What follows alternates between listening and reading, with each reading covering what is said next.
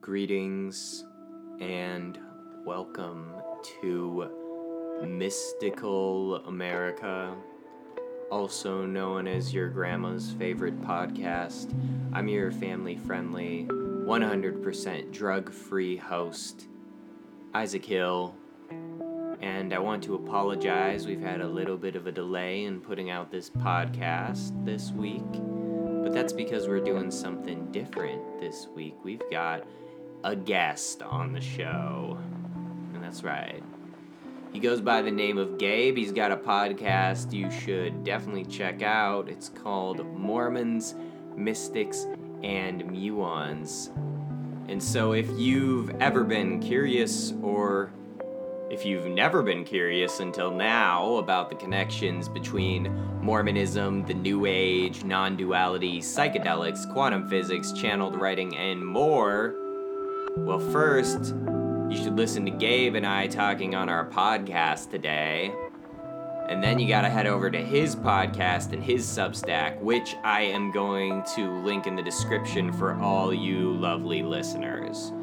What he's doing is so, so fascinating, and I also believe it's part of a much larger trend of religious reintegration and recontextualization. But I'm gonna save most of that for later. For now, I have a brief announcement to make. If you've ever been listening to this show and you've thought to yourself, wow, I really want to be on this mystical America thing, well, I have news for you.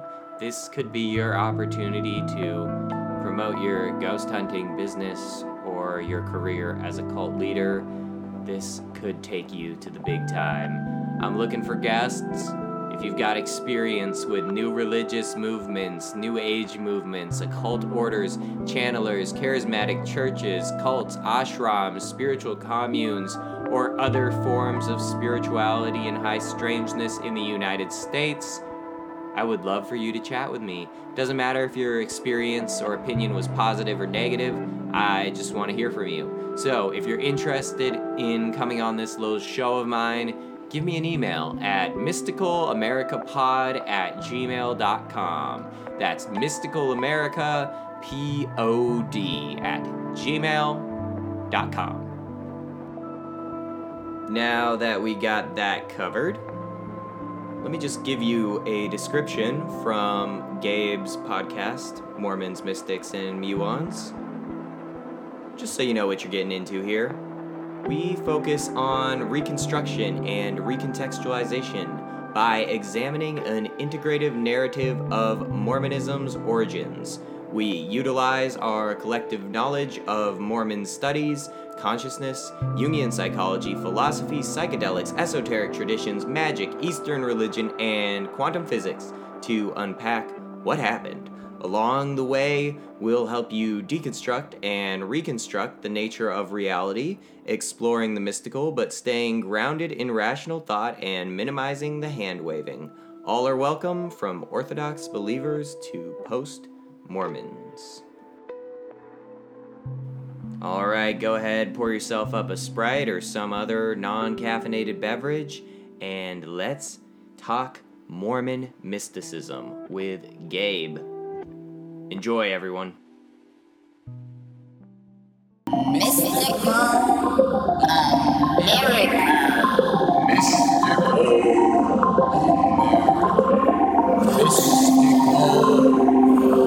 America.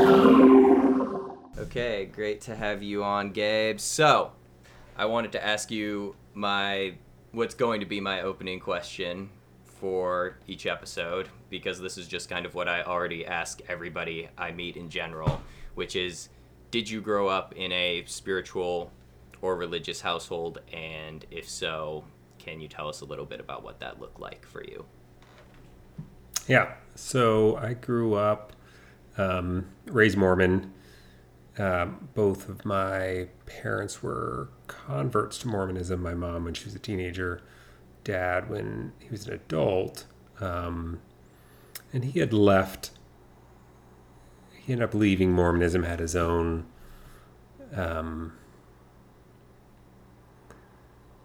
somewhat of a spiritual awakening, but um, that led him out of Mormonism and has his own kind of eclectic, somewhat esoteric, but um, not quite his own variation of beliefs.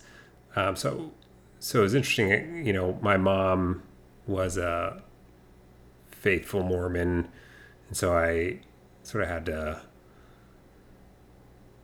uh, reconcile what I was learning in church um, with stuff that my dad was telling me. But yeah, raised um, pretty um, run of the mill Mormon, very black and white thinking, and um, went through, went on a mission, served in Montana and Wyoming, uh, went to Brigham Young University out in Utah, and um, got sealed in the temple and um, recently separating, going through divorce, and that kind of uh, influenced my faith transition too. But kind of, uh, yeah, all in for quite a long time.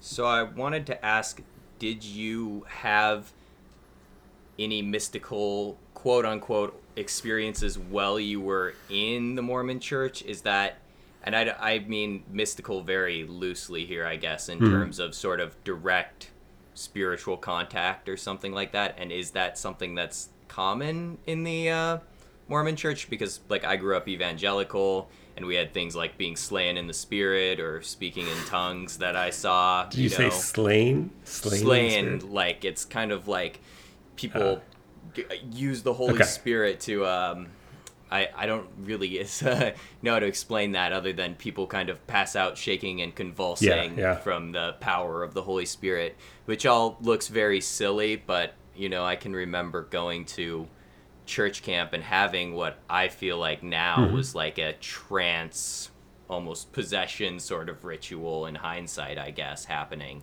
But I was I was curious whether there's I guess room for those not necessarily those experiences, but if there are times when you felt there was like immense spiritual power around you or anything like that while you were in the Mormon church.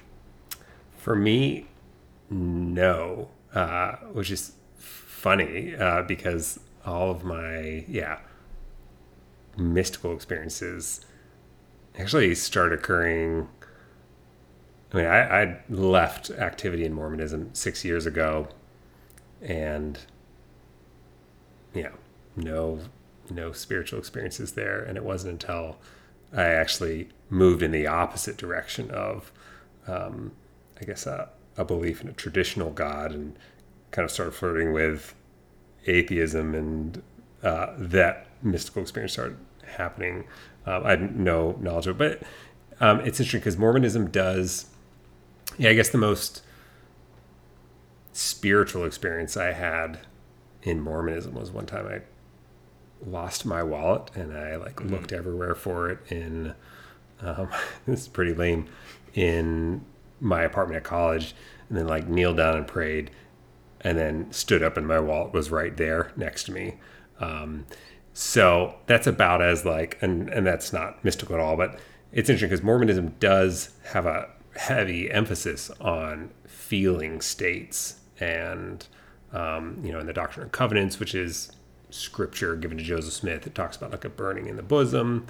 And so this is one of the criticisms that a lot of mainstream Christians um, levy against Mormons is like, oh, you're you're being deceived because you're just trusting like your feelings, and that can be manipulated. Whereas we trust the Bible. Uh, but yeah, Mormonism is is ripe for that, um, and have a very mystical origins, but definitely uh, went corporate essentially. I mean, um, I think that's fairly early on.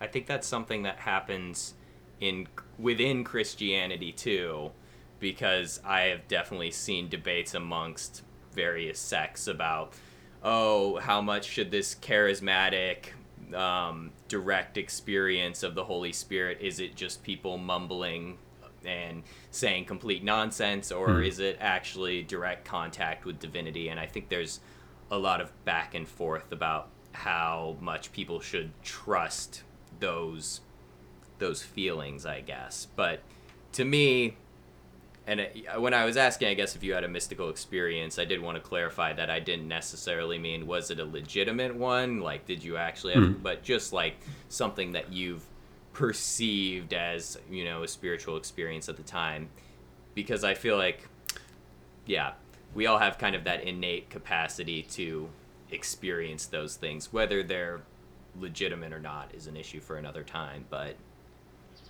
Yeah, I mean, there's you you'll hear in Mormon church meetings um, one Sunday a month they have sacrament meeting or a fast and testimony meeting, which is essentially where you get get up, you can get up and share your quote unquote testimony, um, and oftentimes people will share stories about. Oh, this happened. I, like I got a prompting to call this person, and then when I called them, they were going through this uh, experience. And so you'll hear a lot of those stories, um, or you know, Mormons wear garments, and you'll hear stories about how so and so was in a fire, and then they were burned everywhere except the garments. And so there are a lot of people within Mormonism that have those type of experiences, and I think they're um, people with character traits that are more open to that, and you see that in like psychedelic and spontaneous spiritual awakening research that certain character traits lead people to be more um, able to have those experiences and drop into meditation, guided meditations. So there is that aspect. I was always very skeptical and I would discount a lot of those things because I was very much a rational, skeptical, science based, um, left brain person. So, do you feel that because you mentioned having more mystical experiences now, quote unquote mystical experiences now, what opened you up to the idea of that being a possibility? Um, I mean, it it actually happened kind of reverse in that I experienced them, and then I was like, oh, I got to figure out like what this is, and like how the hell I reconcile this with scientific, um, rational, skeptical thought. So for me, it was um, s- uh, initiated by you know, going through the separation and getting into psychology actually and learning about attachment and just how we ex- can experience reality different based on our childhoods and then um, and then just getting into nonviolent communication. That that's kind of a whole paradigm shift of how our language language constructs of our language um, influence our whole society and um, started getting into meditation, listening to Sam Harris's meditations on waking up, and and it was funny because it was like, well, I'm, I guess I'm because I had floated around in agnosticism basically. I was like, well, you know, Mormon Mormonism doesn't add up. I finally opened myself up to considering, you know, accepting what I sort of worried I knew all along.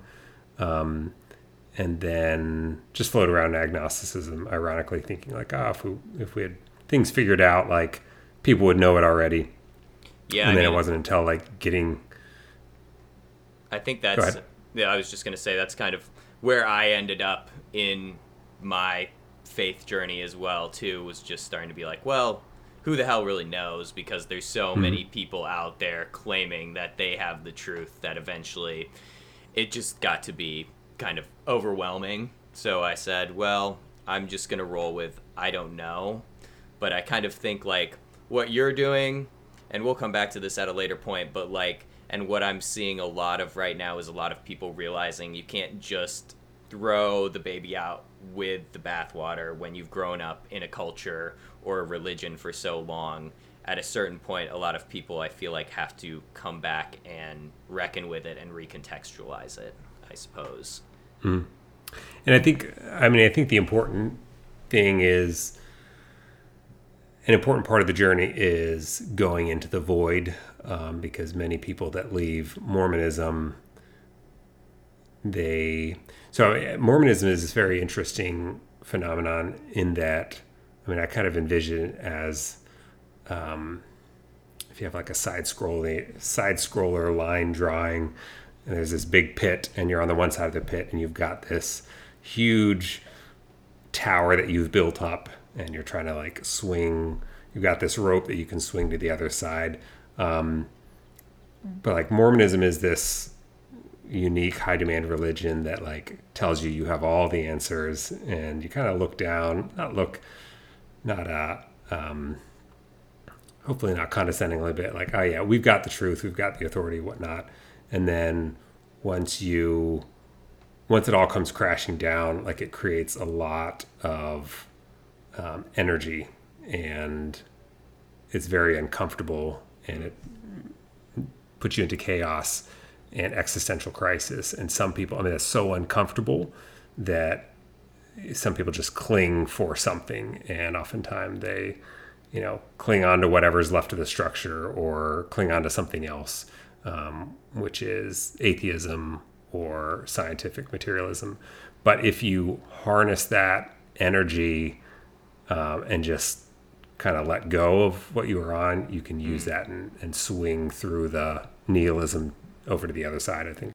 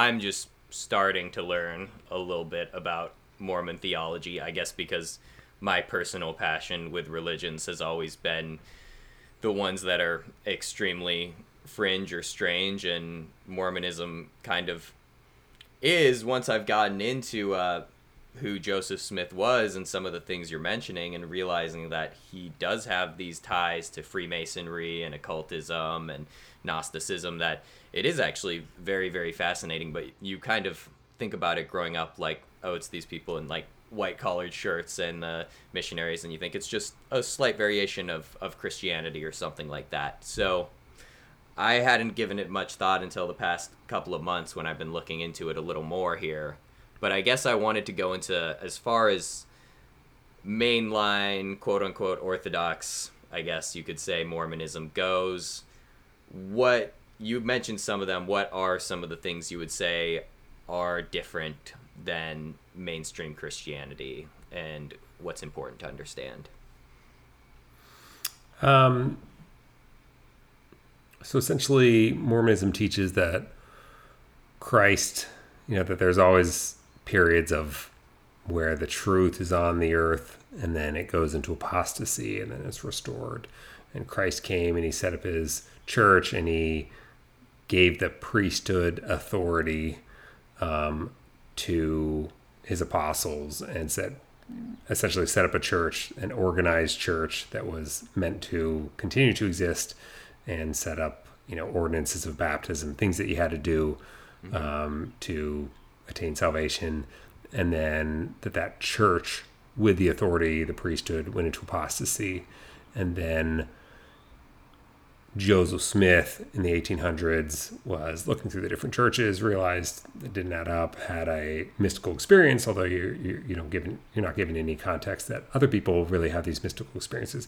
He saw God and Jesus essentially, and um, was told that he was going to restore the church. And part of that process was there was a record um, that he was led to by an angel that was the record of that principal ancestors of the Native, you know, it's kind of changed over time, but essentially the ancestors of the Native Americans that came from um, Israel, 600 BC, and they had this uh, culture here, and eventually the good ones were killed off. But Jesus came and visited here, and that is his. That's the keystone of the religion of the Book of Mormon because that's how you know that he was really a prophet. Um, but Joseph Smith got the priesthood back from Peter, James, and John and restored Christ Church, and it's here. The, theology wise, uh, the sort of unique things are they, they believe that the fall of Adam was a necessary thing, so it's a little more Gnostic in that sense. Um, they believe that we existed before we lived as kind of intelligences, um, we're spirit children of a heavenly father and a heavenly mother, and that we had to we want to become like them the plan is to become like them and you have to come down here to get a physical body because god has a perfect perfect physical body. So unlike gnosticism physical is good.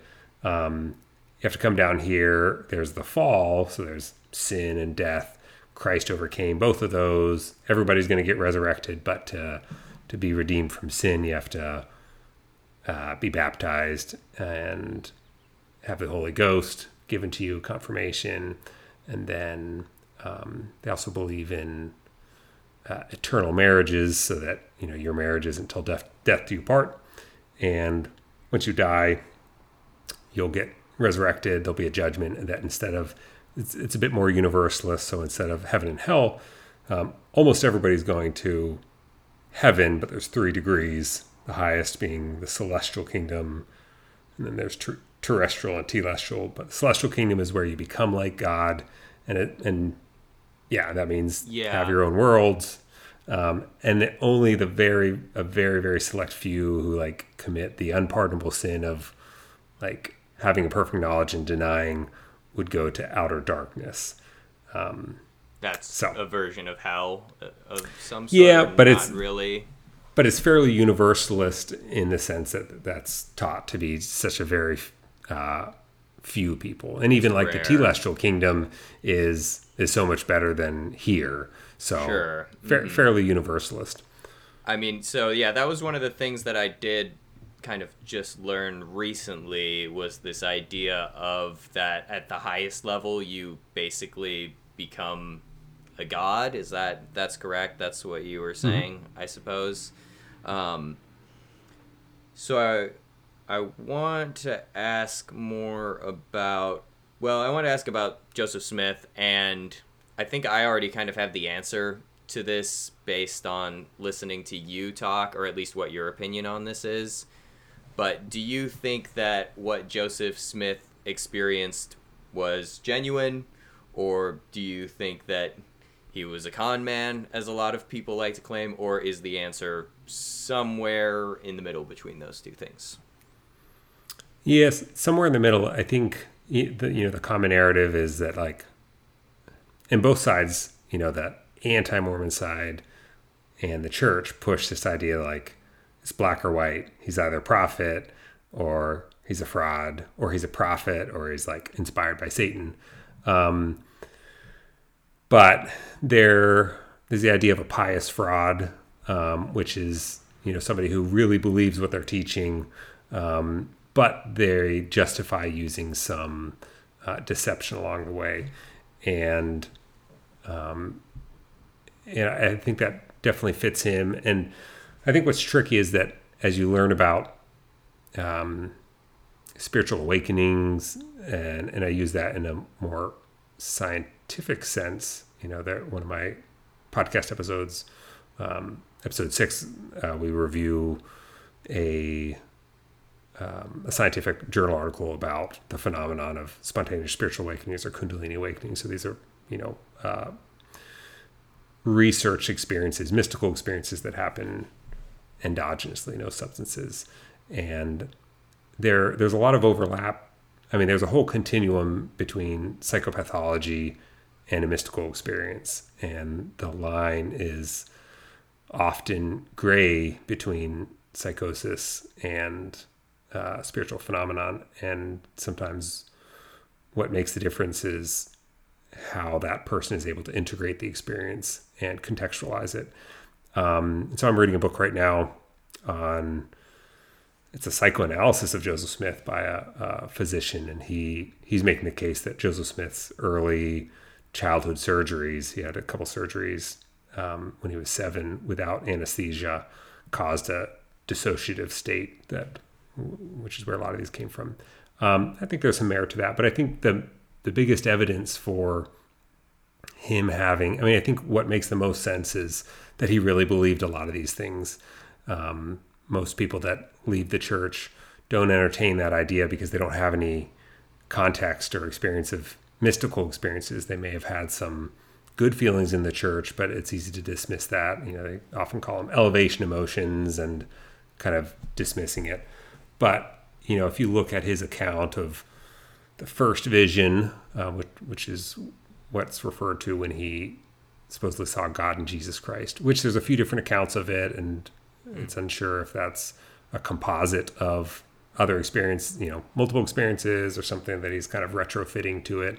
Uh, but if you look at that and you look at the theophanies that he writes about in his scriptures, um, it definitely meets the criteria that's used in research for um, mystical experiences, you know, religious mystical and psychedelic mystical experiences, which are essentially the same. Uh, research has been showing, and so these are transcendence of time and space, oneness, bliss, um, sometimes very challenging experiences, um, a deep, like a noetic sense, you know, something that you you know you don't believe anymore, um, mm-hmm. ineffability. So you read these things, and there's one um, instance. I'll find it here where it's in the Doctrine and Covenants where he's talking about these type of experiences, and it says. Um, somebody who experiences this, he comprehendeth all things and all things are before him and all things are round about him and he is above all things and in all things and is through all things and is round about all things and all things are by him and of him, even God forever and ever. Um, mm. Which, if you, yeah, if you have any knowledge of mystical experiences, you recognize oh, that this is that is a mystical experience. And if he wasn't actually having them, it's very, very unlikely that he would know how to write that way yeah, and, yeah. and be able to check all those boxes. Sure. And I think that's something that I really want to delve into with my show and that I've been really fascinated with for a while is just kind of that there is a bit of a a blurry line oftentimes when we're talking about religious leaders and even people we might call cult leaders. I think a lot of people have the tendency to just say, "Oh, they're just con men, they're just bullshitters," but a lot of times if you spend time around some of these people, you'll realize they do have whether it's psychological or what have you, a lot of them genuinely like believe what they're saying and have had these experiences. I don't think it necessarily means they're capital T true, but that there is this element of reality to those mystical experiences, at least for them, and oftentimes for a lot of people involved with the groups as well, I think. Yeah, I think the other um, compelling evidence that something was going on is the Book of Mormon, and this is held up by Mormons as you know like how else could a you know somebody who's uneducated and and they go a little heavy on that you know I, don't think there's evidence that he was as uneducated as they say. Um, you know, how how else could somebody so uneducated be able to do this? And Emma his wife who scribed for him um, you know, would say that he would leave in the middle of translating and they'd go to dinner and then he'd come back and he'd just pick up right where he left off. So he did this using a seer stone, also called scrying. So essentially, he had a rock that he put in a hat that he put up to his face. So there's sensory deprivation. There's like focusing on an, an intense object. It's essentially a crystal ball. Um, and he also, you know, did it very quickly. Um, certain parts of it very quickly. And I mean, and there are some aspects of the Book of Mormon that are really inspiring. You know, there are some things that I resonated with and, and still do.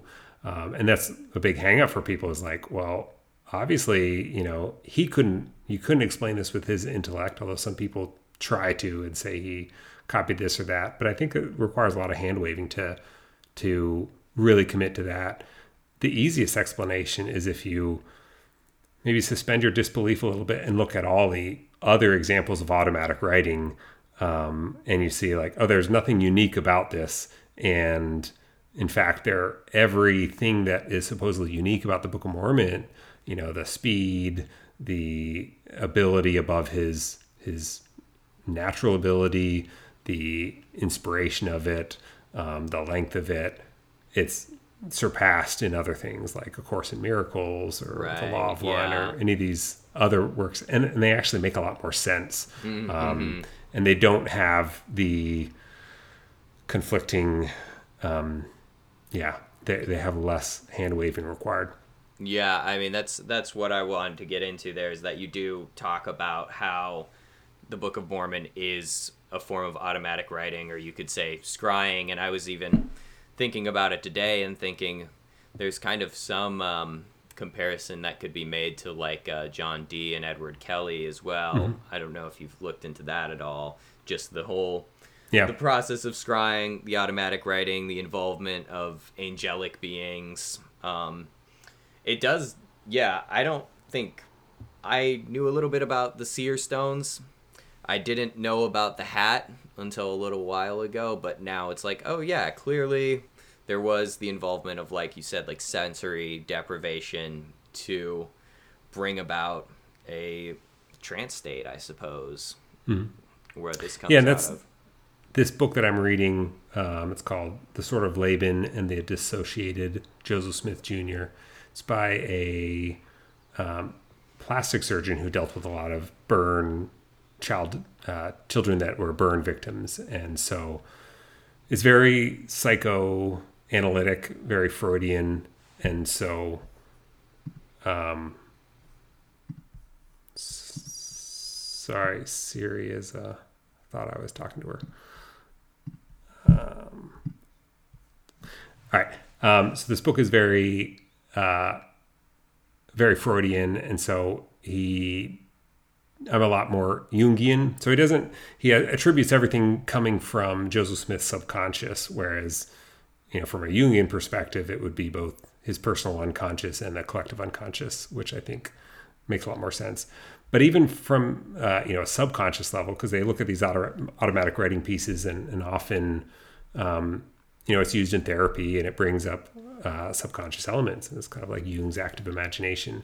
Um, even just from a materialist subconscious perspective, it is very telling. You know how many themes from his life uh, you see in the Book of Mormon this duality between the good and the evil, uh, Nephites and the Lamanites. Um, Right. The there's a condemn. A lot of his shadow comes out, so there's this condemn, gonna condemnation of yeah. I might. I think this is. I was actually going to ask you for clarification on this because I was curious. I think you're going to say what I was about to ask you about, which is, um, are you talking? The, the he initially condemns polygamy. Is that what happens, or. Yeah, so how in- does this go? Yeah, so in the Book of Mormon, there's a few different things that he's very, you know, there are narcissistic traits of Joseph Smith, um, and and I think it comes from these childhood traumas, shame, um, you know, potentially guilt and shame from uh, sexual stuff in his his youth, because he has some experiences of like how he, you know, he followed the carnal pleasures and then was, you know, praying for forgiveness, and that's where he had this experience. Or, um, so so there's a few things that are discussed very and condemned in the Book of Mormon. One of them is polygamy, and says that you know polygamy. The people are practicing polygamy. It says it's like an abomination. Uh, it does leave a. It says it's not to be practiced except if the Lord commands otherwise to like raise up seed. So it like leaves a back door there, but it really condemns it um, for uh, kind of morality purposes. Um, interestingly enough, you know, the back door is to bring up seed, but then Joseph Smith has, you know, 40 wives, but he doesn't have any children by any of those other wives. So it's really hard to Justify it that way. Justify it that way. Um, but yeah, so polygamy is condemned. There are what they call secret combinations. So there's this group of people, Gadianton robbers, which you know might be anti-Masonic, um, but they basically it's a secret society and they seek to overthrow the government. But then later, you know, years later, there's the Danites, which are essentially a secret combination uh, for the good guys that um, are involved in some shady stuff in Mormonism, kind of doing, uh, taking care of naysayers and potentially a, a, a assassination attempt on, I think, the governor. Um, it Where also was this? Uh, well, they were in uh, Navo. Nauvoo, Yeah, Nauvoo. Nauvoo. Um, I'm not sure the specific dates, but um, in just- the later years. Finished uh, a, another podcast about that today, and it was pretty fascinating to learn about them. I guess attempting to. I mean, you can correct me on any of this here, but them attempting to start their own Masonic lodge, but initiating a ton of people and basically pissing off the mainstream Masonic lodges. I don't know if you know anything about that. I mean, I know he got into um, Freemasonry and Nauvoo, and then incorporated some of the rites in the temple. Um, I don't know the too much of the specifics. I haven't delved delved into the Freemasonry side of things as much. Yeah. Um, yeah, there's that that parallel. There's another character in the Book of Mormon that's quote quote unquote antichrist and ends up getting, I think, killed. His name is Korihor. Interestingly enough, he he has a confrontation with the prophet and says, you know, you guys are silly. You know, there is no God. There's no Jesus Christ. You're just living all these rules when there's only this life and just enjoy it. Whatever you do, there's no, nothing right or wrong.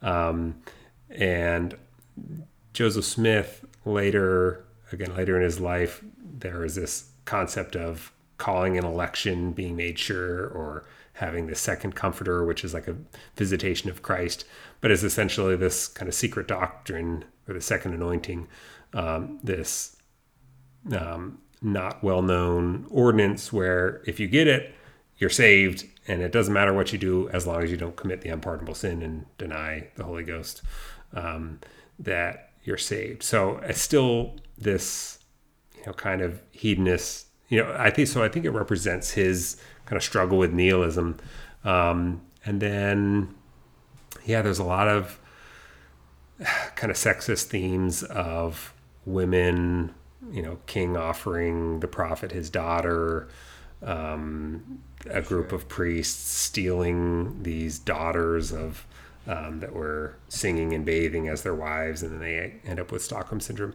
So you see a lot of these themes um, that I think he was battling with himself and came out in the Book of Mormon. That in the end, um, he succumbs to. Um, Right. You know, he doesn't integrate his shadow. Do you think that's a universal thing in most or all religious texts that ultimately, no matter how much they may be connected to a transpersonal experience, they still kind of ultimately wind up reflecting the personalities of the person who's writing them, even if it's scribe or automatic writing? Um, I'm I'm fascinated by the concept of channeling, and and I have a pretty broad perspective of it because I think that again, there's this whole spectrum of people that are doing it in the religious sense. But if you look at you know Charlotte Bronte and her works, I think were essentially automatic writing. Um, creative artists, you know, they often it's not a conscious effort. It's you know coming from another place. Um, but it, it only gets tricky when people are claiming divine uh, kind of authority. So, what my limited exposure to channeled works. And I, I've listened to a podcast on the Law of One, some of the podcasts. I'm not too familiar, um, but it is largely, you know, it's it's like water. Water will flow in whatever channel is available, um, but it's bounded by the shape uh, and the turns, and um, it also picks up whatever is in that channel. And so, some people are very clear channels, and they've done their own work, and they don't have these narcissistic tendencies, and they have that you know secure base i guess in attachment terms and they can integrate their shadow and they they they let go and i think it also depends on how what state they're received into. So in the law of one um, she's in a trance unconscious state. And so and i don't think she was aware of what she was receiving. Um, whereas people like joseph smith um, if they're if they're very committed to uh, people like Joseph Smith, if they're very committed to a certain ideology, they it's just going to come in uh, that language, um, and they're not going to be willing to um, let in anything that contradicts uh, that. And so I think that's those are the main determinants of it. Um, and I think there's a, a wide range of people that have a very hands-off approach, and they they've kind of deconstructed everything and they've ripped out the foundation, and so they can Yeah. they can bring down whatever is more true. Whereas some people they're not deconstructing much, or they maybe deconstruct the house, but they leave the foundation there, so it's just limited by what's there. I mean, so that's kind of like the there's a cultural aspect that comes through. I mean, for Joseph Smith, it was like a, being around the time of the the great second Great Awakening, right? And I kind of wonder if he had those experiences, and then also kind of there was a component of thinking, oh, this is a an opportunity that I can seize at this moment too to, you know, make it big. I guess. Yeah, but I think there that could play into it. Um, but I think anybody that's had any mystical experiences, I mean, they know how infectious and otherworldly it is, and um, and so I think that that was. But you also have these experience of like, am I crazy? And you have this internal struggle with yourself, especially if you're not in a container, have other people that can help you integrate. And he didn't have the internet. Um, he was also claiming to be a prophet, so it's not like he can be like, "Hey, uh, um, Sydney, like I had this weird experience yesterday. I help me figure it out, help me integrate it, you know, facilitate this." Um, so he had to essentially wing it himself, and you know, I think he had a lot of childhood trauma, both um, the surgeries and just the destitute conditions of his family, and then having an experience to whatever degree it's true, and hearing other people say, you know, you're crazy or you're just trying to make money, whatnot. I mean, I think it just further um, adds on to the narcissistic vulnerabilities and doubling down. So, I mean, I think he's a very complex individual. was was there there was sort of a a precedent for that like his mystical experience there with from what I know that he was doing sort of psychic treasure hunting before all of this do you know anything about that Yeah, so he was. Um, I mean, it, it goes back.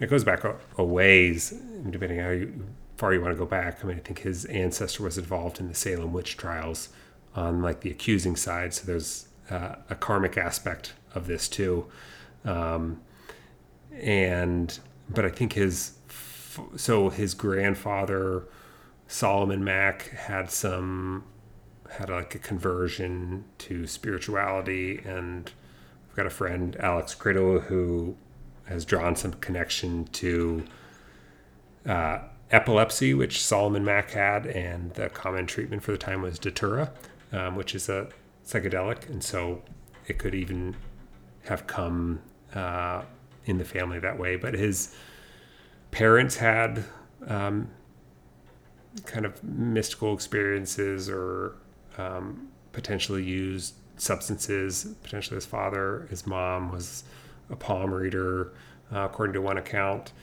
and and I think there was some association with the family um, and a some esoteric rodsmen. So people use the divining rod, but yeah. So he used a seer stone. There was uh, apparently somebody else in the area, Sally Chase, and he used her seer stone and saw his seer stone in it, and so he went and got his.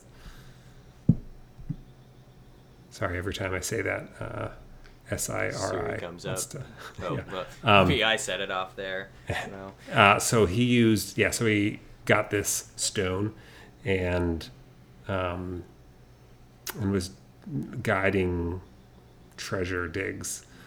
And yeah, and it's interesting because he w- apparently was fairly well known for it, which makes you wonder Right. why would he be well known if he didn't have some success?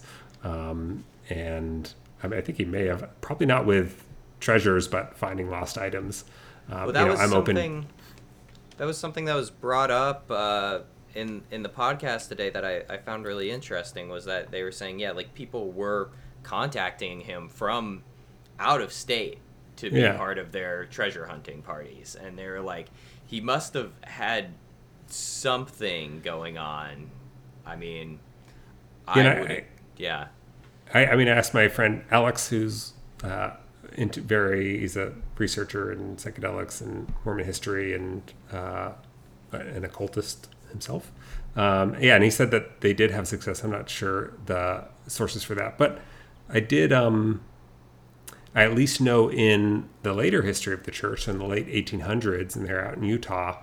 Um, this is according to D. Michael Quinn, who's a Mormon historian's book on magic and like the it's early Mormonism and the magic worldview, kind of contextualizing folk magic.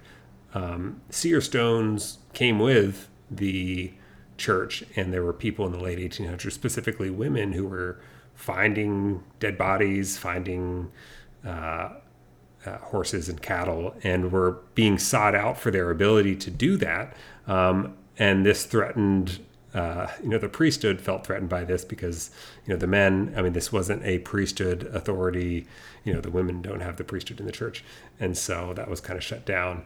Um, so, I, I mean, I think that one of the things that you see is that people with some of these gifts or connections to metaphysical or uh, mental planes it's often associated and people that end up going through spiritual awakenings is often uh, significant association with trauma or, or difficult life circumstances and so um, yeah i think his early childhood particularly this surgery i think could have served to make him more able to enter these dissociative states. I mean, some people do try to attribute psychedelics for the translation of the Book of Mormon um, and his experiences, and they may have been involved, but I think um, they don't need to be because there's plenty of those accounts of automatic writing pieces that I don't think psychedelics were involved. It's just a natural ability that some people had.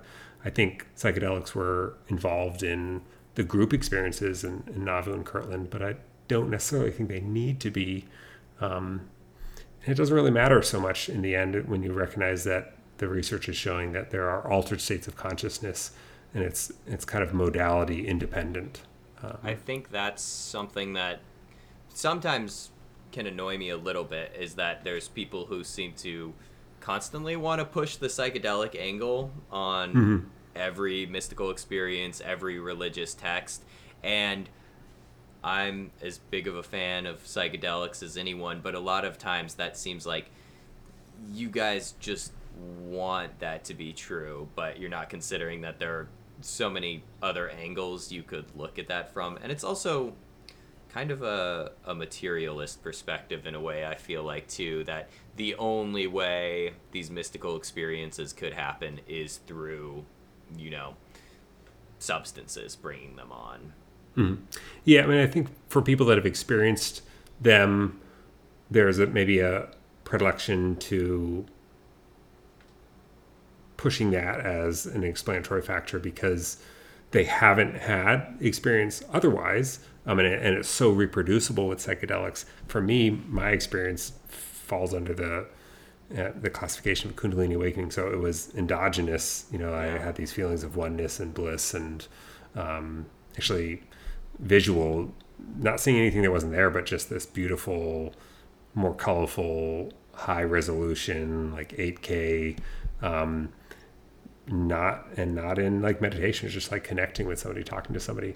Um, Wow.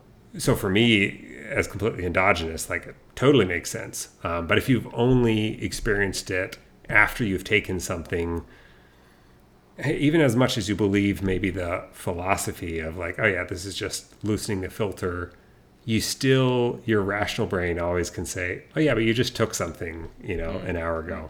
And then i think the people that don't have any knowledge of you know mystical states um, yeah, I mean that that's even more, I guess, kind of egregious, just because they often refer to it as hallucinogens, and they just they're just not aware of the research that shows that um, they're they're they're not seeing the connection that religious mystics, psychedelic psychedelic mystical experiences, endogenous mystical experiences, fasting, sensory deprivation, um, exhaustion, it, they all uh, meditation, they all can produce uh, the a similar or the same experience, um, and that doesn't make sense because yeah, they're coming largely from a materialist view.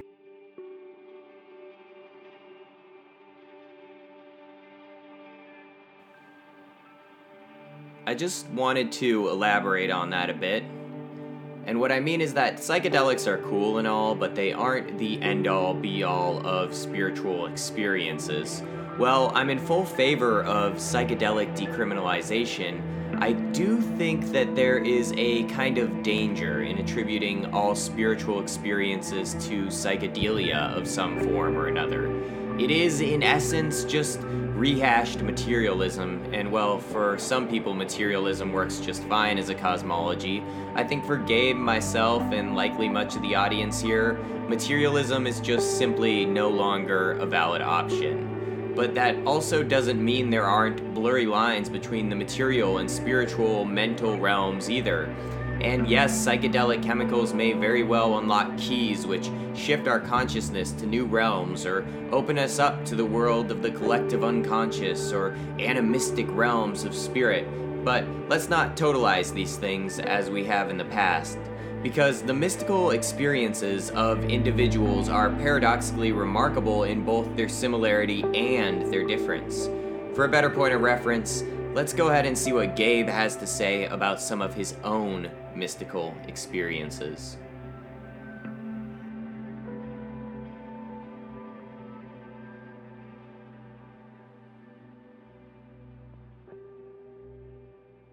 I'm I'm curious about the Kundalini awakening thing, and I you mentioned it in the email, so I, I wanted to ask about it. Um, did that happen when you were talking with this person? Was it under any sort of special spiritual circumstances? It just happened out of the blue, or I mean, what I mean, it me started. I mean, it was happened over happened over a long period, like half a year of not consistent, but just these higher states of awareness, consciousness. Um, starting off with, you know, I was getting into meditation. I started doing some breath work too, and just one evening in bed, I had involuntary kind of contractions, muscular contractions, which I guess they call kriyas. Um, and this is a pretty common thing at the start of um, Kundalini awakenings. And I think also think there's a, like a parallel in Western psychology in, in like somatic experiencing, where they talk about um, trauma being released and animals shaking off trauma um, from their body after escaping the cheetah or whatever. And so I mean, I think there's all these different frameworks you can view it, and that that may have happened because of um, doing breath work recently. I'm not sure. It was it was kind of an automatic thing. but I remember meeting with meeting with my therapist and really finding a safe space and allowing these parts of myself out. Uh, that kind of was the first experience that I had felt like this sort of nirvanic bliss. Um, and that was a new experience to me. And it was, yeah, just this safety and um, this amazing feeling. And I like couldn't wait for the next time to, to meet with my therapist. Um, and then, yeah, in some instances, there are a lot of downloads or periods where I'm like, uh, just having these very meta thoughts of like, oh, like time is a construct because, you know, the past doesn't exist except as, as it's encoded in the physical world in our brains, and the future doesn't exist. So it's just the now. And, you know, these thoughts. And my friend, um, who is familiar with psychedelics, he was like, You're having very psychedelic thoughts and you're not uh, uh, taking anything. Um, but then, then there were, so there are some experiences of just like this blissful joy. Um, yeah, kind of just natural high. And then um, about two experiences, I think, where I was uh, just gotten into learning about like the Hindu perspective, listening to Alan Watts and this idea that like, oh, everybody is another like a little part of God. It's a part of me, um, and feeling this connection and this love for these people, and like talking to them, and just really kind of losing the ego and being mindfully aware. And um, it's interesting because they like it happened in two instances. Um, the other person just became very, very beautiful, and not in like a worldly kind of cultural sense of beauty, but just as like you look at nature and you just zoom in and just appreciate the beauty or like look at the clouds um, in that sense. Um, and it was, yeah, it was like going from 720p to 4K, 8K resolution. Um, wow. Yeah, it seems, so, seems incredible. I mean, do you, I do hear a lot of times, sometimes people will talk about these Kundalini awakenings and they'll also mention that there are negative side effects to them. Did you ever experience anything like that, or was it all pretty much a positive experience for you at the time you were going through it? Yeah, people have varying um, experiences. You know, from the I guess the Hindu perspective, they talk about you know it's this Kundalini energy. Oh yeah, you know I would feel this kind of buzzing energy going up and down my spine. It would go up in these higher states of consciousness. Any shame, guilt, lower quote unquote vibration thing would would shut it down. So it's very interesting to kind of be able to see how connecting with my authentic self and being vulnerable and connecting would further this process. Um, but yes, the idea is that this Kundalini energy is rising through your spine, going through your chakras, and they have to be clear because you want the energy to go out your head um, through your crown chakra, and if it's not clear, it'll go out your side or something. That's the myth myth side of it. Um, but yeah, there's a lot of like um, lot of instances in which it would fall under like a spiritual uh, emergency, and there's some people online that uh, there was kind of a stalled film project called When Lightning Strikes, uh, and it was started by a lady who had a Kundalini awakening. I think she had done some yoga, but she wasn't into any of this stuff. And it really kind of rocked her world until she found a therapist that could figure out what was going on with her. Yeah, I mean, it's very ungrounding because it just completely, especially if you're not aware of any of these things, which I wasn't aware of any Eastern philosophy really. I was just getting into meditation, never had learned anything about Buddhism or Hinduism. Um, nothing about energy and any of these philosophical things. Very ungrounding. And, it, you know, I had a friend who, that one that had said that I had psychedelic thoughts.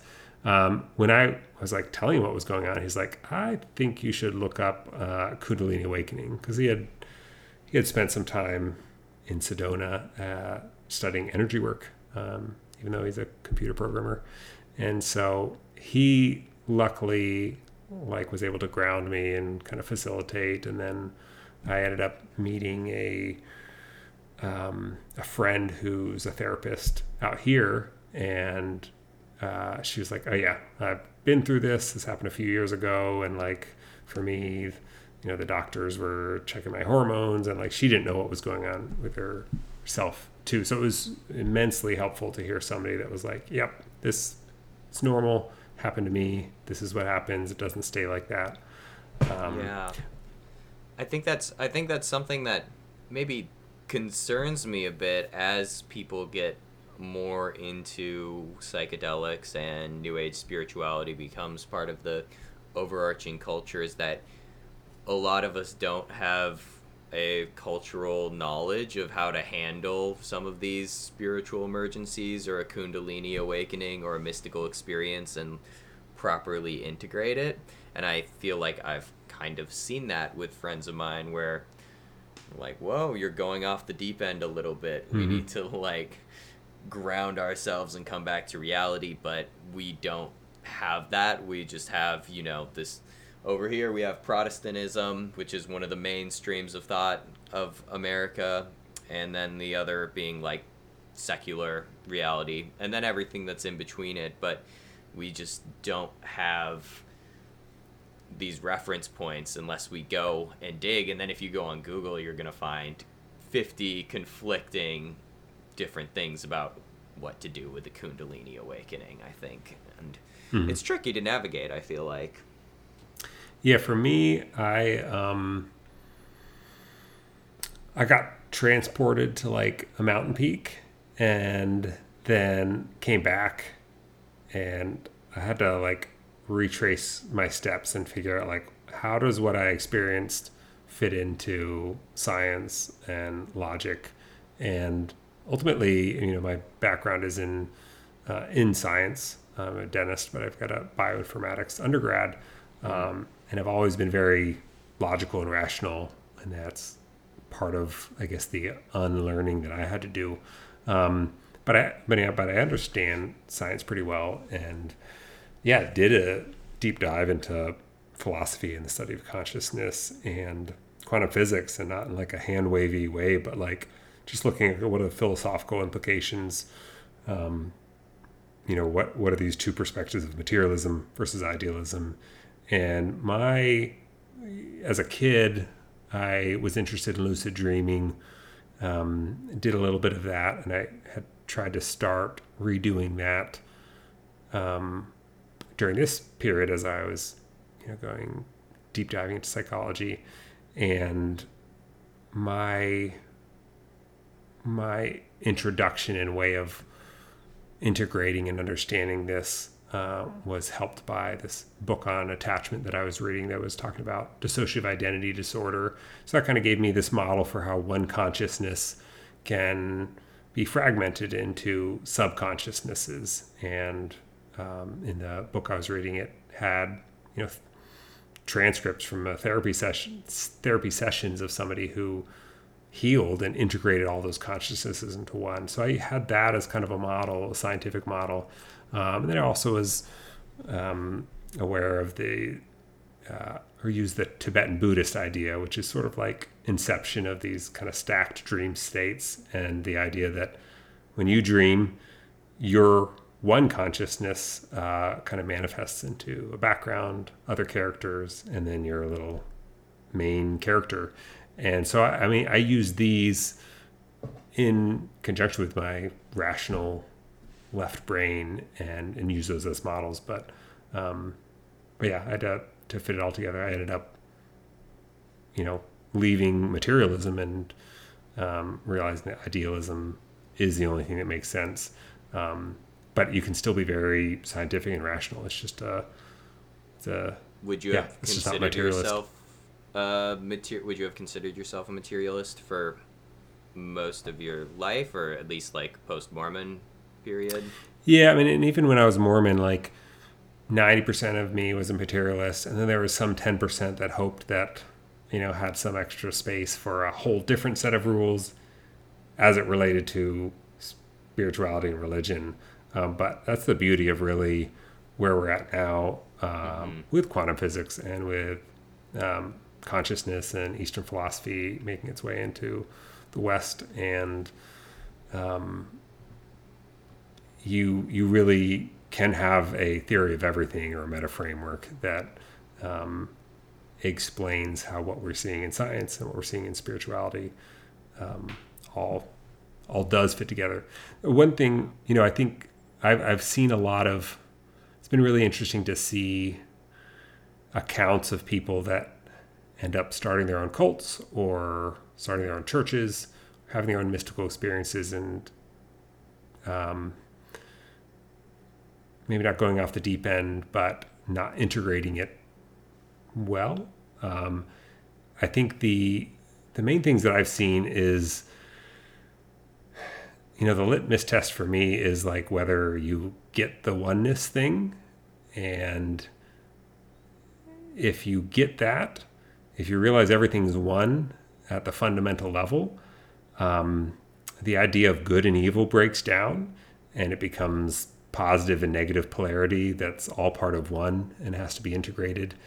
And when you when you get the oneness, there's no hell anymore that you can like judge people to and cast them out and it changes your i mean you just out of necessity have to operate differently in the world. And you recognize like oh these are all parts of me. These all i have all these things inside of me. Um, and i think that that's this point that you have to unlearn back to.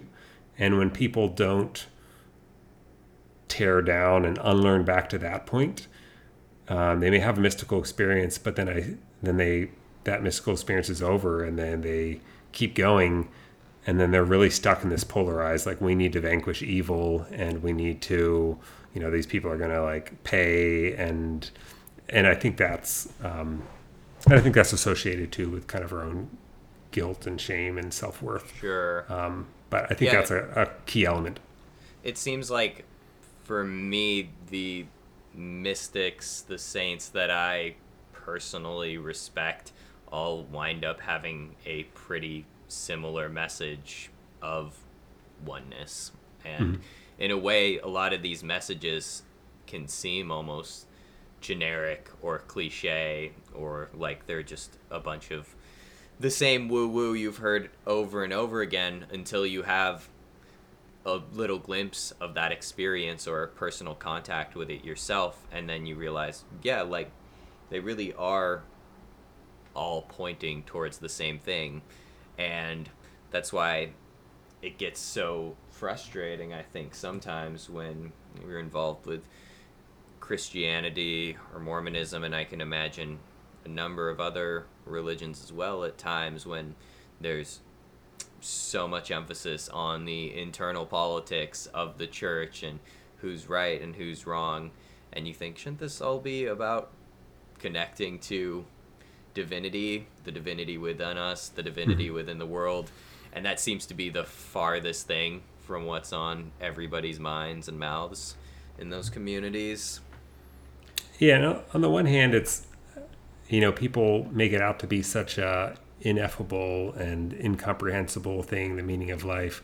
Um, but on the other hand, like it's actually very easy to to deconstruct this. I mean, if you just use dreams, I mean, you you know we right now feel like we're in a physical world and we're touching matter and we are separate i am separate than you. Um, and the idea from a 3d perspective that we're part of like one consciousness it just feels foreign. Uh, but you just examine your dreams that you have every night um, whether you remember them or not and realize that that is an experience. That is a reality conscious experience where you're touching what you think is matter but it's actually mental. You're interacting with people that you think are other than you um, and a world that is separate than you but it's an experience that is created by a mind. Um, and then if you and it's all one and and people you know tibetan buddhism you know there's this idea of dream yoga where people meditate in their dreams and they can close up the dreams basically into this oneness bliss. Um, and when you become lucid in the dream you have varying ranges of being able to change the reality around you. And you know the idea of reading another person's mind or having telepathic thoughts between you and another person in the dream or flying or manifesting things like that's not weird because that's that's a dream um, and and you realize that you, when you're in the dream you're you're positive that you're in reality. Um, and it's only when you're awake that you realize oh that that was just that was a dream. It's not real. But now i'm in reality. Now this is real. Um, and so, I mean, that's just a very quick and easy way to have a framework that explains how the universe could be mental and all these other traditions and science backs up this idea of consciousness fundamental. And then once you have that, you know, we can look into psychology. And, and if you know anything about psychology and therapy, you realize, you know, the, the therapy that heals is where you're not rejecting parts of yourself and saying, oh, I can't believe I did this when I was younger, or this, you know, I'm a terrible person. I, I want to feel better if I just never do that again. And no, it's, it's actually doing the parts work and saying, like, oh, like having self compassion and realizing why that part of you feels that way and integrating it in and holding that part. Um, Sure. And it's really coherence and harmony. I mean, that's that's how you get happy. Um, that's how you heal trauma um, and that's that's the meaning of life too, um, because Mm, the universe mhm. is mental.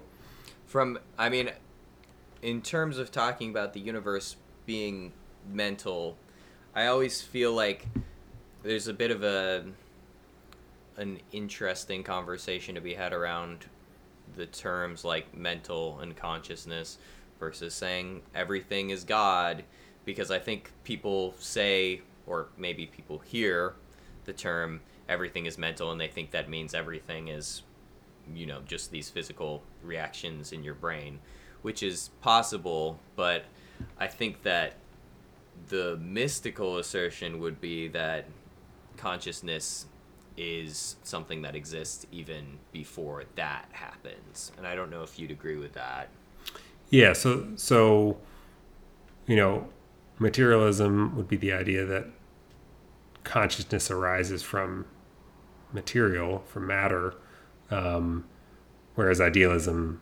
um, is you know matter arises from consciousness. Just like you're in the dream, you're having a conscious experience, and through that experience, you're experiencing something that you think is matter. Um, so our it's not our brain that's producing consciousness, um, but rather uh, our consciousness that is kind of rendering and uh, experiencing, seeing brains. Um, so it's the other way around. and how does do you feel that that is a reality for you as you walk through your normal life whatever that looks like for you? Do you see the world that way or is it still uh, material for you most days? Um, I mean, it, you know, my mystical experiences and, and being in touch with like that, the 5D has uh, largely settled down. It was kind of like a a clogged pipe, and when it finally got unclogged, you know, a lot of energy moved. Um, but then it comes back down. I'm in a different place and I have a different understanding. Um, but like the, the synchronicities, the other stuff I saw, like do, does not happen nearly in that way. And there were, you know, there was a week where I was having some precognition, kind of psychic sort of stuff. You know, that's uh, unfortunately gone. So, I mean, I, I'm attached to, you know, I, I understand that the idea intellectually. Um, but yeah, you, you definitely have, I've come to view our conscious experience as just these different domains of consciousness and like these it's kind of this big map. And so like depression is and this is what the science is showing too like it's a state of consciousness. Um, and you can have a very 3d physical very um, attached to just living in a 3d physical world um, or you can have these more bird's eye views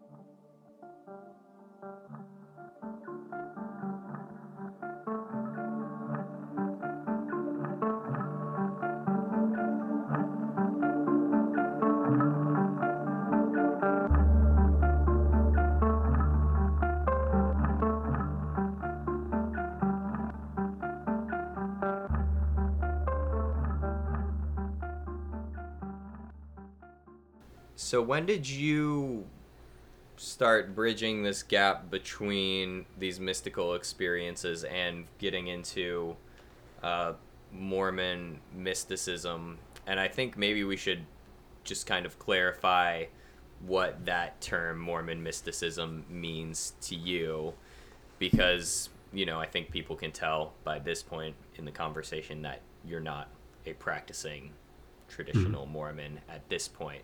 So what what is that project about to you and what what does it mean to you at this point, I guess?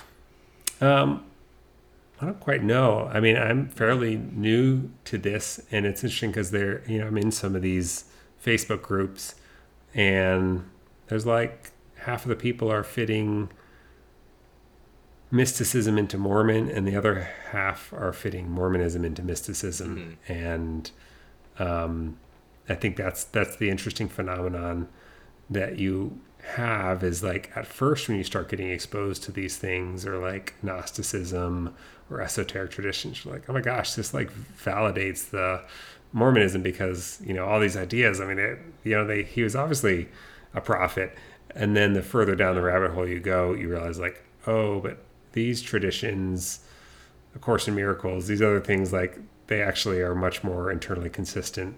Um, and so for me, it was interesting because I had left Mormonism. I hadn't made any like final conclusions of what happened. I was like, eh, it just doesn't add up.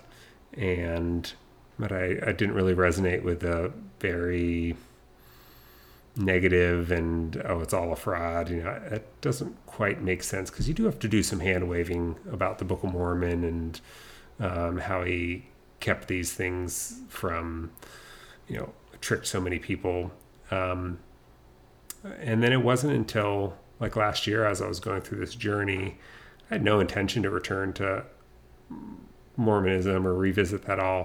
Mm-hmm. But I started learning about like Buddhism and I was like, oh, all these, I mean, these are very, I saw the connections and kind of saw Joseph Smith trying to balance out, um, think, where Christianity had gone with these more esoteric principles. And then, yeah, this idea of kind of inception stacked dream states and how it's like a dream within a dream within a dream um, I was like, oh, this is what Joe Smith's talking about eternal progression, but he just got it very literal and very, oh, it's you become God and then you have spiritual and they, they become God. It's a very uh, literalistic view of it. Um, and so I just, I had read a book, um, The Psychedelic History of Mormonism, Magic, and Drugs by Cody Noconi. Uh, that was actually a really helpful book um, because it really introduced me to uh, mystical states and how there's exogenous routes and endogenous routes, and it's the same destination, just different routes. Um, and so that connected that, which is, I think, something that, you know, it's another stumbling block that people uh, struggle with is that they may have, if they have a mystical experience and it's within a religious context, you know, through fasting or prayer or something, um, they're going to see Jesus or God or Mary or something, and then they're going to still interpret it within that religious context of good and evil and sin and you know God and Satan, and not realize that God and Satan are inside of them. Um, so yeah, that introduced me to that, and then I just kind of went further. I think I was getting into more like New Age, um, just kind of exploring the space and learning about star seeds and and I was like, oh, so Mormons. So there's a the Book of Abraham was uh, Joseph Smith's translation. Essentially, he channeled um, a religious text by Abraham, um, and it was talking about Kolob being the star that God lived on, and I was like, and there's also this idea in the book of Abraham that like there was a council of uh, council in heaven before we were born, and the the noble and great spirits fallen. You know, we're gonna go down and serve these roles. And I was like, this sounds very much like star seeds. This idea that there's consciousnesses from other star systems. And then I found there are some Mormon apologists who are trying to explain how Mormonism is true that we're equating Kolob um, with Sirius because KLB is the Semitic word for dog, and Sirius is the dog star, and Sirius was a you know major star for the Egyptians, which is where Abraham supposedly was when he wrote this thing. Um, I was like, oh my gosh, like Kolob is sure sounds like Sirius, and uh, we all sure sound like star seeds, and it's really bizarre that Joseph Smith in the 1800s seems to be talking about star seeds and Sirius like way before any of the New Age stuff got there. Came around, um, yeah. and so they're just yeah. So there's these weird connections, and then I was like that pre-existence and eternal life, eternal life, exaltation after. Like this just sounds like um, reincarnation, just like a snapshot of it. And sure enough, you know there are accounts that he was teaching reincarnation too. So there's just a lot of um, very interesting connections that at first blush seems to support that Joseph Smith was a, prophet, but the deeper you get into it, you realize like, oh, it's just it's just part of a whole bigger uh, framework. Right. So yeah, are you? I feel like I have the answer to this, but are you looking to do this as a? I don't know what the right term would be, like as a anthropological project of like analyzing it through these lenses, or is it? Do you have a genuine desire to bring some of these teachings from that you grew up with, like back into your life? I mean, I know for me, I've been Uh, no, reconnecting. Yeah. You can go ahead. Yeah, but it's it's helped me understand them a bit more, and there are aspects that, like I think Mormonism, um, gets sort of right. I mean, this idea that you know God's an embryo, our divine potential. I mean, that's that is uh, that is you know New Age spirituality, esoteric. I mean, the idea that we're the universe inside of us and a fractal of universe. Um, that's very well preserved within fairly well preserved within Mormonism. But all these things, I mean, there's uh, Joseph Smith really distorted a lot of these things, and he got him. He was still stuck in a materialist perspective. Um, so my my purpose, one that I mean, I had to piece all these things together, and hadn't found anybody else that um, had done it. You know, there there are individuals that like are really focusing on the psychedelic piece. There are individuals focusing, you know, that have focused on the connection with like Gnosticism and some esoteric traditions and mysticism. Um, but I I feel like I had to personally wrestle with and um, reconcile spirituality with science, and was able to do that really concretely. Um, I, I, like I don't know if you've watched Donald Hoffman stuff, but I, I really mm. resonate with um, his view of reality, and, and, I think it's very scientific and pretty bulletproof. Um, and then I and I think that Mormonism is this beautiful case study um, that like proves all these things. I mean, you can see. I mean, yeah, it's one thing to be familiar with what the idea of channeling is and uh, mystical experiences and the possibility that psychedelics were involved in uh, religion throughout time. But here you've got this religion that's um, less than 200 years old, and it shows that all these things happened. Um, and you have like this book that's uh, evidence of it. So I mean, I think it's I think it's really helpful uh, for people to be able to look at it and see like, oh yeah, this you know this does support all these things. So it took a while for me to piece things together, and it was difficult to do. Um, and so I want to help other people not have to do all that work and get to the punchline quicker.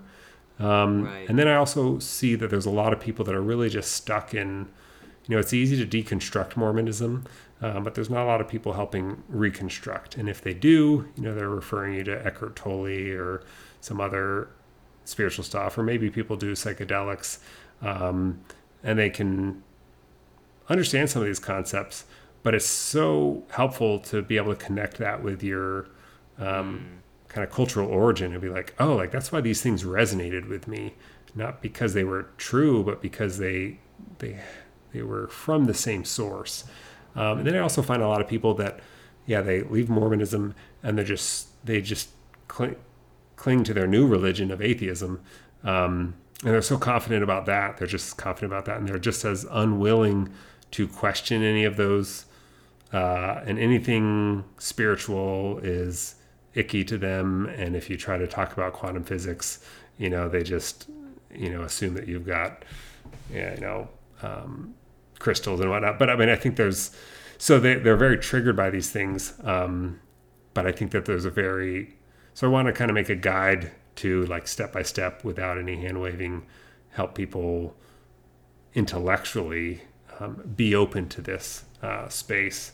And then there's there's finally so many people in Mormonism that they really have had powerful experiences and they really resonate with these ideas um, of like you know the eternal nature of the connections that we form in this life and um, like the idea that we're kind of gods in embryo, have that divine potential.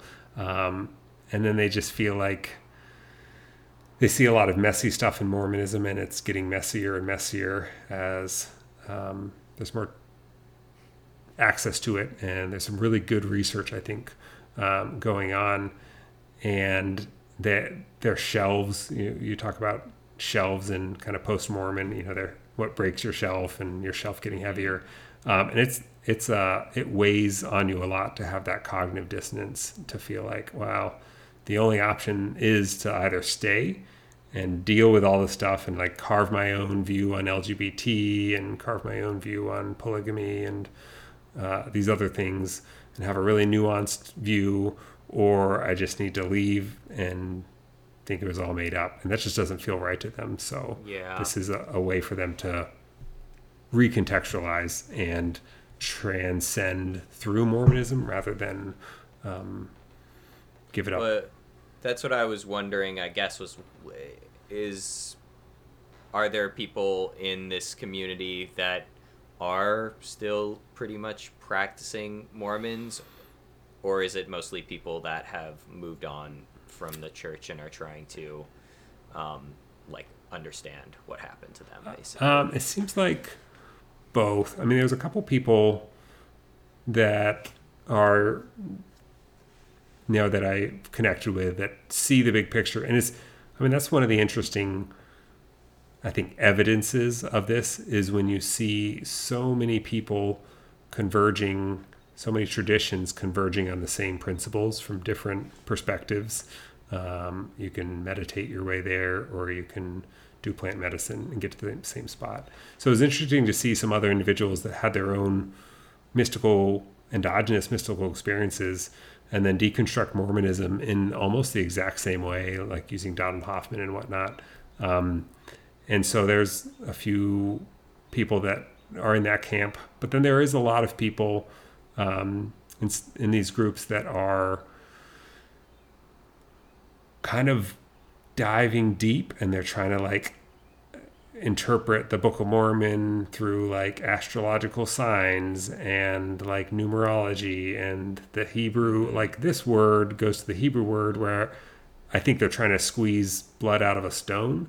And I mean, there may be some things there, um, but I think they're going in the wrong direction. eh, That may be working for them. And I think that's good that they're going in that direction. But I think that there's um, a path of much less resistance if you really zoom out and kind of question everything. Yeah, I mean, a lot of people have been doing that with the Bible since forever, trying to find out what do these numbers mean? What's the, uh, you know, geometric value of this or that? And at the end of the day, it it starts to maybe some people are onto something, but it starts to verge on conspiratorial thinking a lot of the time for me. Um, how would the mainstream for these people that are Mormons, still practicing Mormons, delving into this, how would the majority of the church body look at this? From what I can tell, it seems like the Mormon church has tried to distance itself at this point from any of the actual more mystical or occult elements of its origins. Yeah, I mean it's interesting because there's the makings for you know a bit of a schism I think within the church in that you've got a group of people, you know, a lot of people are just leaving. Um, you've got a group of people though that are like, "Hey, the church is getting too woke. They're um, they're you know bending to these progressives and they're changing their you know they're getting too feminist etc and they're taking very more kind of fundamentalist perspectives as like you know the church has gone astray. Some are saying that it's like in apostasy. Um, even within this crowd some of them are going fairly fundamental and like getting back into polygamy and teaching multiple probations, which is what they kind of uh, call what Joseph Smith taught, which is just reincarnation, um, except you keep the same gender. Um, and others are kind of reacting and they're just really uncomfortable with polygamy and you know occult stuff and so they're trying to kind of retrofit it to be like no polygamy is wrong therefore Joseph Smith, who I know is a prophet because I feel good when I read the Book of Mormon, like he didn't do polygamy and he definitely wasn't into occult stuff. And so those are all lies. And so the, that's how some people are keeping their shelf uh, steady. And then there are other people on the other end of the spectrum that are just getting much more nuanced. And they're like, hey, we don't even need to believe the Book of Mormon is um, historical, but we can find value in it. And yeah, I don't really agree with the prophets on these things, but this is my community. You know, we can kind of evolve the church. Um, and and there's also like some some people that are kind of this younger Gen Z, edgier, not following all the like traditional rules, but they're trying to make Mormonism work for them. And um, one of them Kwaku. Uh, he's a convert to the church, but he's very into uh, a lot of this stuff. He actually, on one of the episodes, uh, they spar with the anti Mormon group. Um, but uh, he said he watches Gaia. And so I'm like, ah, oh, that's where he's getting all these ideas. And so he's talking about a lot of these things, but again, within the Mormon perspective. So he's like, talking about Edward Casey and how Edward Casey would have been the backup plan if Joseph, uh, or Edgar, yeah, Edgar Cayce. yeah. Um, and so it's kind of all across the board. But yeah, I mean, the church has taken a pretty hard stance against uh, anything that doesn't fit within their paradigm. But I think they're doomed in the sense that, you know, psychedelics are here to stay, especially for mental health. And the church does care about mental health um, and do advocate it. But it's only a matter of time, I think, until people are starting to have these experiences and realize like oh that same thing that i felt was the holy ghost um, i'm feeling that when i'm doing mdma therapy or i'm feeling right. that when i'm doing psilocybin for my mental health and then that just um, i mean that's the rabbit hole do you do you think this split will there is actually going to be a split or schism between the church or that I mean, on the it'll it'll hold together in some. On the form. one sense, no. I mean, that seems kind of crazy that I mean to stay together this long and they've got a lot of money. Um, but on the other hand, I mean, it only takes like one apostle to have like a mystical experience through another. You know, it takes one person maybe going to uh, maybe get mental health treatment and they do some psychedelic therapy and i don't know like i i i don't know where it's going to go you know i think the the church is really um, scrambling to figure out how to keep members. And unlike mainstream christianity which they can keep sliding and sliding and sliding and and you know accepting gays and ordaining women and you know having yeah they they can keep moving to try to capture the audience. Mormonism has some very hard stops with women getting the priesthood and gender um, homosexuality. And so they've they've gone as far as they can with that without some really radical shifts. Um, and they've said oh being gay isn't a sin. It's just acting on it is um, which is a big change from how it was you know when i was growing up. So i think it'll be very interesting to see where it goes. And in addition i mean there's there's really good research and books and um, there's a psychedelic uh, like a study group at harvard that's getting spun up um, to, to research um, people that are interested in this psychedelic um, mormonism origins thing so do you, just on a personal level, do you believe that there was a psychedelic origin to this stuff? Or, like, what's your intuitive feeling around it? Um, so I read um, The Immortality Key, which draws a pretty clear connection between magic and psychedelic substances, exogenous, you know, altered states of consciousness. And so I, Joseph Smith was very much into folk magic, occultism. And so I think that that is a very strong um, indicator that it was likely involved. As well as, I mean, there's some comments that Joseph Smith made, you know, wrote in his journal that he spoke to the brethren and said that hard liquors, you know, weren't necessary because you could achieve everything you needed to with roots and herbs. Um, I think it's likely that he had experience with them himself, but he didn't necessarily need to. Um, but I think that the experiences at Kirtland, you know, they dedicated a temple and plenty of people. You hear the faith faith promoting side of things, but you know, people saw angels on the roof and etc. But you don't hear the stories about the prophet's brother vomiting in the pews and people squirming around on the floor like snakes and wow.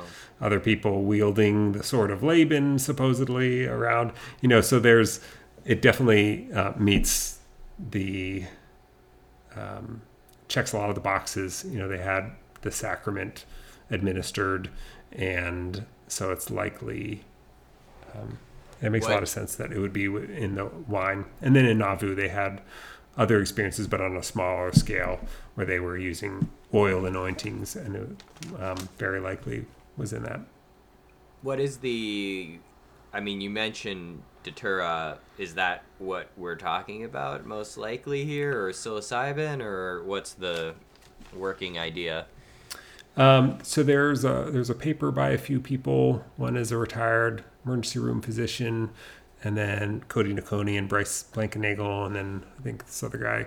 Um, they um, they had published a paper in I think it was the Journal of Psychedelic Studies in 2019, um, and they they propose a few different possibilities, including Amanita muscaria, which would have been up in New York, um, and some of the a lot of the things that he experienced in his first vision would have um, lined up with the effects of that.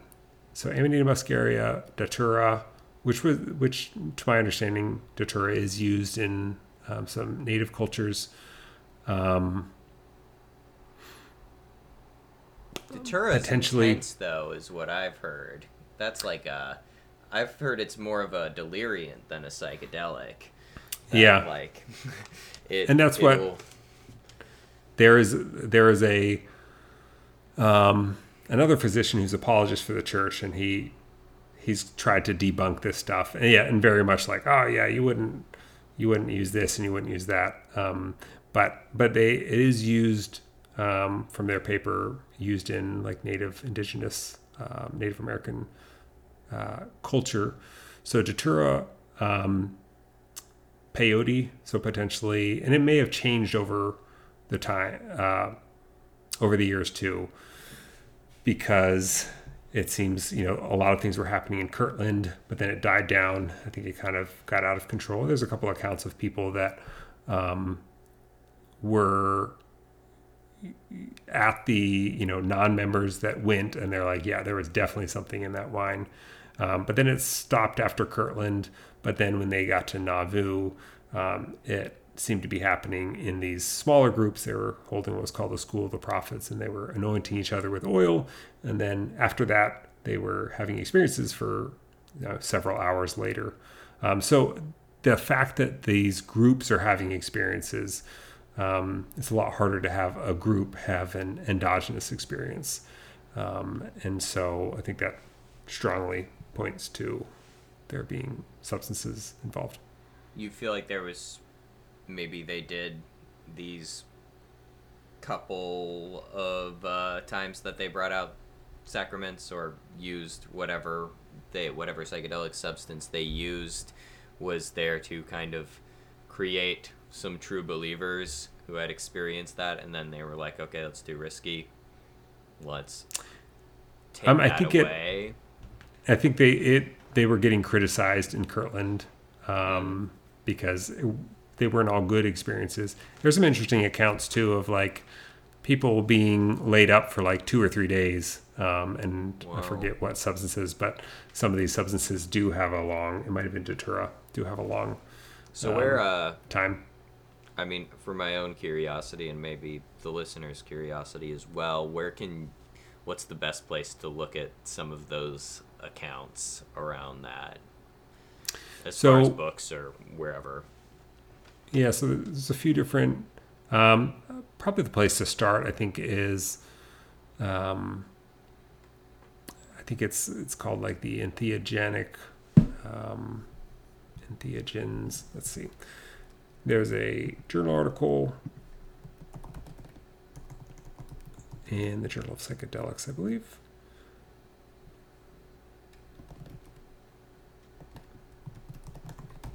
And that's probably a shorter, more accessible. Uh, yeah, the entheogenic origins of Mormonism, a working hypothesis. Um, so I was in 2019. That's a pretty good place to start. Cody Noconi uh, wrote a book in like 2021, I believe. Um, that's a lot longer.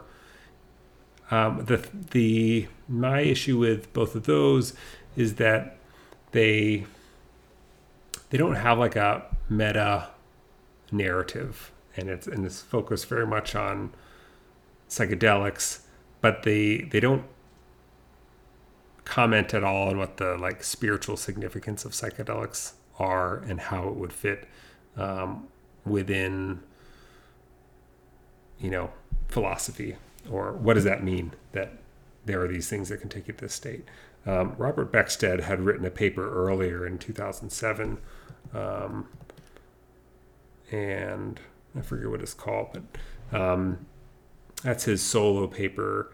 And i like that because it it did bring in jung into it and mystical experiences so because it wasn't like a scholarly piece i think he was free to include a little bit more of his own philosophical perspective. But that, that's i mean that's what i've tried to do is take it integrate one step further. Um, so i think prob- actually probably my um, podcast episode two is probably the best overall view because it introduces just consciousness philosophy idealism materialism and then i talk about um, all these concepts and then you can kind of go down whatever rabbit hole you want to um, yeah go down. i mean it's it's really fantastic and that's the one that is the the substack article as well for people who Yep. want to read it right yeah so i was gonna ask i guess so we're getting towards the end here but i did want to ask when when did you decide to start the podcast and what inspired going from just investigating this stuff to putting it out there Um, well, I kept drawing these connections, and more things were falling in place, and I didn't see anybody else putting them together. Um, and I would keep going back and forth between like, uh, it's like who are you? Like, that's pretty crazy to, you know, you're not a historian. You're not like uh, a psychonaut. You're not um, like this is, you're pretty new to this space. Um, who's going to listen to you? But then on the other hand, like, I didn't see anybody. I saw all these people talking about these things and like almost making the connections, uh, but nobody integrating it all together. And then I saw some of the stuff that is out there and being too heavily focused on one one perspective of like it's psychedelics or it's you know um, having one explanation for it when I think it's really integrating them all. Um, and then and it also just was I couldn't really get it out of my head until I got it down on paper, and so I, I wrote um, a Substack article and then sent it. Um, you know, posted a few places, posted on Reddit, and um, Eldon, my co-host, uh, reached out to me on Reddit, and interestingly enough, he lives like 45 minutes away from me. Mm. But he was like, "Oh my gosh, it's like a synchronicity. Like I've really, you know, this is kind of everything that I've come to conclusion-wise as well." Um, and yeah, that was the response that I got from a few people of like, "Oh yeah, like these are all the things that I've basically kind of come around to. I just haven't seen anybody put it all together." Um, and so I just figured I'd do it to try to shift the narrative away from deconstruction to kind of reconstruction and recontextualization and be able to move past um, right to bigger and brighter things.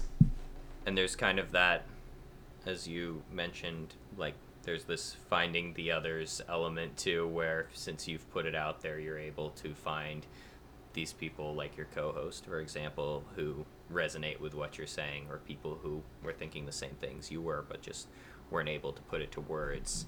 Has the response mostly been positive or have you dealt with any criticism at all or is it yeah. Yeah. I mean the biggest biggest criticism is by people that just get triggered whenever quantum physics is brought up. Um, and it's funny because they don't actually have any uh, valid points that they bring up. They just say, "Oh, like I don't even want to listen to it now. You brought up quantum physics, you know, mm-hmm. this Deepak Chopra mm-hmm. stuff." Um, but it's funny because I I um, I'm very careful to like limit my conclusions because I actually don't think you need to. Um, you don't need to make any like solid conclusion for quantum physics. All you need to do with quantum physics is like destroy your view of reality and then once that's destroyed, you can build another view. Um, yeah. And so that, has been the only criticism. I did. Um, Bill Reel is a big name in like the post Mormon uh, community. He runs uh, an organization that has a bunch of podcasts under um, him, and I've listened to some of his stuff, and he's you know he defines himself as an atheist, but um, talks about spirituality and talks about his ayahuasca experience and also says like i'm not sure if that was happening in my head or what and i'm also on the fence about these you know claims about psychedelics with mormonism but he's you know he's mentioning quantum physics and the mm-hmm. you know the simulation hypothesis and all these things so i reached out to him a few weeks ago and we recorded um, an episode and it was a really good discussion because um, i feel like i bring that um, science is where I'm coming from. And I think that's a really important aspect, whether you're talking about Mormonism or just spirituality in general. Um, I don't, there aren't that many good explanations of really like how uh, idealism, materialism, quantum physics, and how this all fits together. Um, there are some, you know, I think Don Hoffman does a good job uh, Eben Alexander, who wrote Proof of Heaven, who's a neurosurgeon that had a near death experience. There's a few out there that do a good job, but um, but this is I think it's a pretty new thing of like where we're at the point where we can really integrate things. And so he yeah. and I are going to record another episode. We mainly just talked about reality and simulation and um, consciousness and stuff uh, for a couple hours. Now we're going to dive more into the Mormonism side of things. So yeah, I mean it's been going in the right direction. I think this is where the post Mormon community is going to. I mean, there'll be people still stuck in atheism and just being bitter and angry, and I think that's a, a an important phase to go through. Um, but just as long as you get to the other side of it. I think there's been a general cultural, and I guess I, I just spend a lot of time online, unfortunately. So I try to pick up on, on micro trends and what's going on, but I feel like there has been. I mean, there was a period of time somewhere there in the 2000s where there was a big atheist uh, movement that was extremely popular, whether that was Richard Dawkins or Sam Harris pre meditation and you know his kind of new secular spirituality area era. Um, but now I feel there is a lot of people kind of moving away from atheism, whether that's literally returning to religion or for a lot of people, I think it's just kind of integrating all these things that you were talking about and trying to make a vision of the world that isn't full of dogma in a religious way, but also isn't totally devoid of any sort of meaning or mystical experiences as well. Mm-hmm. Yeah, and I, you know, everybody has their own definitions. Um, for me, um, for me, like I think religion is over um, for society because I think I I view religion as like good and evil, this duality, this battle, a showdown, and I think um, spirituality for me is yeah this like full integration of science and um, what religion was trying to offer, um, but it comes without that baggage. Um, it comes down to semantics that people, but yeah, I think that that's the shift. And I think that's what Jung talks about. You know, part of my integration, the Kundalini Awakening, was reading Jung's lectures on Kundalini Yoga. Um, and he talks about Eastern philosophy coming to the West and how it kind of mirrors our own personal development, but it's like development for society of these two parts coming together.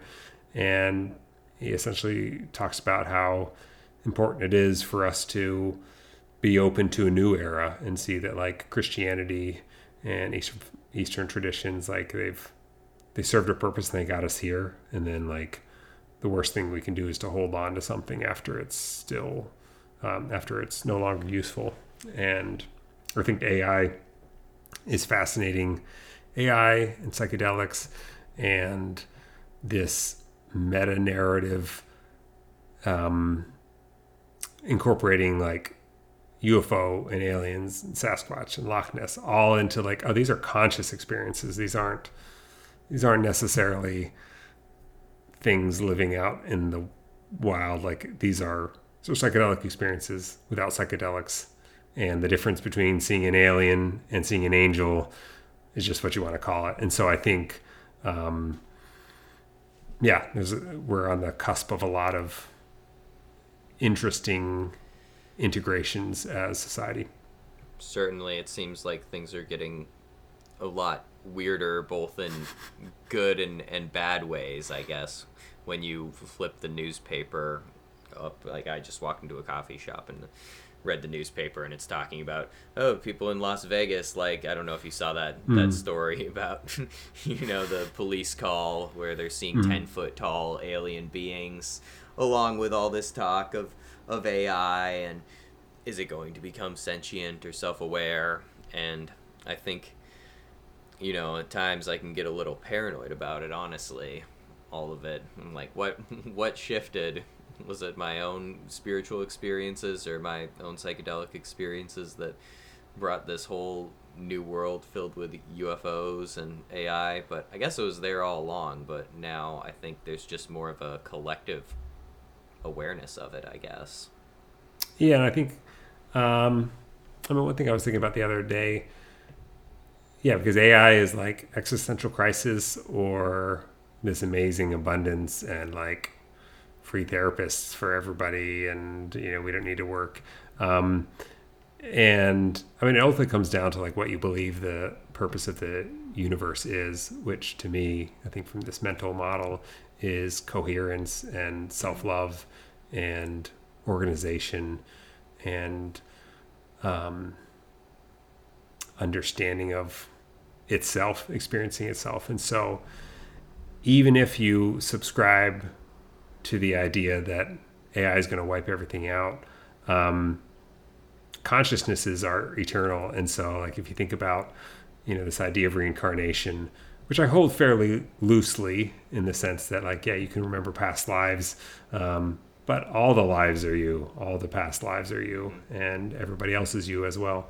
Um, so, there's been this trend um, over history pushing towards this awakening and this consciousness, and that trend will continue. So, in the scenario that AI wipes everybody out, like the consciousnesses are going to come back. You know, we'll just, I guess, come back in AI or something like the the the pattern will continue, and so I just I'm hopeful for things. Although I think there's always a death before the rebirth, so it'll it'll be painful too. Right. I don't. I don't think I'm. I'm that scared of it in a uh, like. From a existential point of view, because I do hold this kind of consciousness being, you know, the primal element of everything, and that to me that I can sub uh, consciousness for God as well. That God is that primal base level awareness that you know is underneath everything.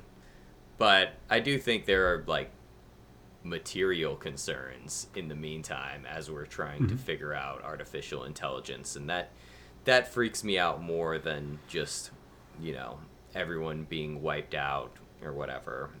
I think it's more how how is humanity going to live through massive changes that scares me. But Yeah, um and it's- yeah. I mean, I look back at my last year and a half, and it was, you know, one of the most, I mean, the, the most painful, difficult time of my life. Um, but I, I'm so grateful for it because, like, that's what.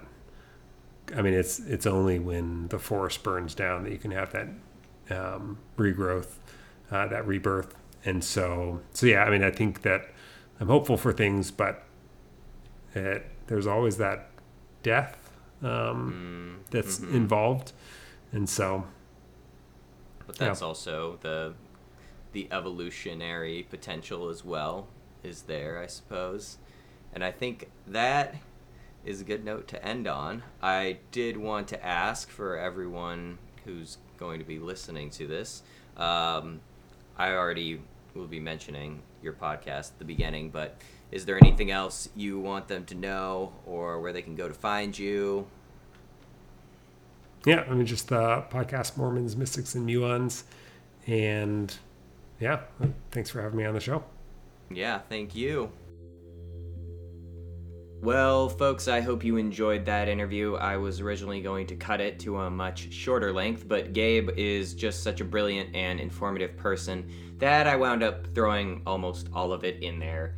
If you like what you heard from Gabe, please go check the links to his podcast and Substack in the episode description. I highly recommend it. Just a little update here regarding the show schedule for the next couple of weeks. I am in the process of moving halfway across the country, actually. So it's a little hard to make time for editing a podcast like this in the middle of all this life stuff, but I love doing this, and as soon as I can, I'm going to be trying to get the next one out. I'd like to put this show out on a weekly basis, but sometimes it ends up being every couple weeks instead. But hey, I hope it's worth the wait for all the freaks, seekers, and skeptics who are out there listening. I have some bumper stickers coming in for Mystical America this week, which I am extremely excited for, so stay tuned for that. That's going to be up on the Instagram. But in the meantime, I'm Isaac. As always, this has been Mystical America.